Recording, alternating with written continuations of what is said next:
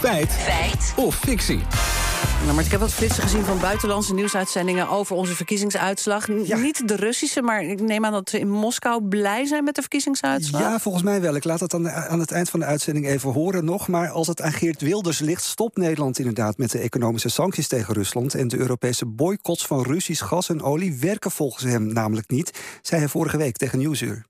De Russen profiteerden er zelfs van. De, de, de, prijs steeg, zij hadden er geen last van... en onze eigen mensen hadden er last van. De Russen hebben dus voordeel van de sancties. Ja, aan ons de schone taak natuurlijk om uit te zoeken of dat klopt. René Peters is energiedeskundige bij TNO. Volgens hem pakt de olieboycott anders uit... dan de sterk verminderde import van Russisch gas. Rusland levert natuurlijk gas vooral aan Europa via pijpleidingen. Dat was uh, tot voor de Oekraïne-oorlog zo'n 150 miljard kub gas. Dat is heel snel naar beneden gegaan, 100 miljard minder. En omdat het allemaal via pijpleidingen gaat, kun je dat gas niet zomaar even snel naar een andere markt brengen. Naar China of naar India. Dus dat betekent dat ze die inkomsten echt verloren zijn. Nou is de gasprijs wel even wat hoger geweest, maar er is zoveel volume aan gas wat ze niet meer naar Europa hebben kunnen leveren, dat ze daar echt wel verliezen op hebben geleverd. Ja, voor ze verliezen dus op dat gas, maar ja, op die olie valt dat wel mee. Er zijn er weliswaar uh, sancties uh, geïnstalleerd om de prijs van het leveren van olie te maximaliseren op 50 uh, eh, euro per, per vat olie. Alleen dat is uiteindelijk allemaal naar landen als China en India gegaan, die olie heel graag vanuit Rusland wilden. Dus de inkomsten die ze uit olie hebben gehad zijn weliswaar vorig jaar wat minder geweest, maar zijn nog redelijk op peil gebleven. Ja, maar worden die sancties niet ook gewoon massaal omzeild door Rusland? Ja, dat gebeurt zeker, maar in welke mate is alleen niet bekend.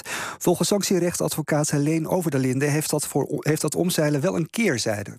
Ze hebben veel hogere kosten nu om dat vat te kunnen exporteren. Want ja, je hebt niet meer een directe route, maar je hebt een omleidingsroute. En je moet vaak ook met documenten gaan rommelen. Dat het bijvoorbeeld niet meer uit Rusland afkomstig is. Verder wordt er ook heel vaak overgeladen van schip op schip op zee. Kost ook veel geld. Dus er zijn allerlei zaken die het voor hun veel kostbaarder maken. Wat merken intussen de Russen hiervan? Nou, eigenlijk heel weinig, zegt de Ruslanddeskundige Helga Salomon. Het land vaart nu vooral op een andere bron van inkomsten.